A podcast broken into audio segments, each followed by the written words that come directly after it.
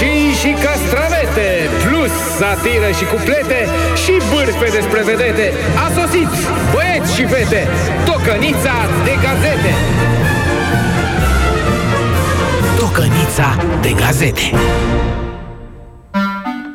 Frunzuliță de cicoare se lasă cu relaxare. Să facem pauză un pic cu păpică și somnic. Pam, pam! Descoperă.ro constată că după o scădere la începutul pandemiei, acum nivelurile de dioxid de carbon din atmosfera Pământului sunt printre cele mai ridicate din istorie. Aulă, zbaulă, să moară Gibilan Termitau, stinge cauciucele alea, că vorbește iară de noi la radio, bă! De fapt, mucles, că nu vine garda. Așa că să zice mersi pământul, că dacă nu eram noi să facem focuri din deșeuri, era doar oxid de carbon. Noi l-am dublat, dioxid, mău! Îți vine să-i dai cu ceva în cap! RomâniaLiberă.ro vorbește despre un avertisment sever. În cazul unui război Rusia-NATO, Rusia va trata România ca pe un membru NATO.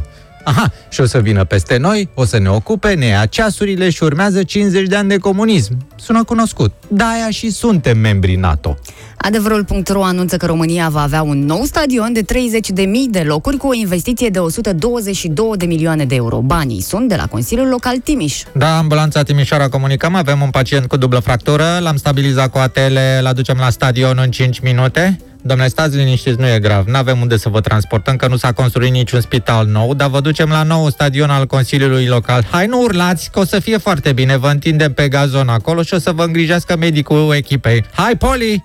Lasă, frate, spitalul, că nu e bolnav, așa-l cheamă pe el.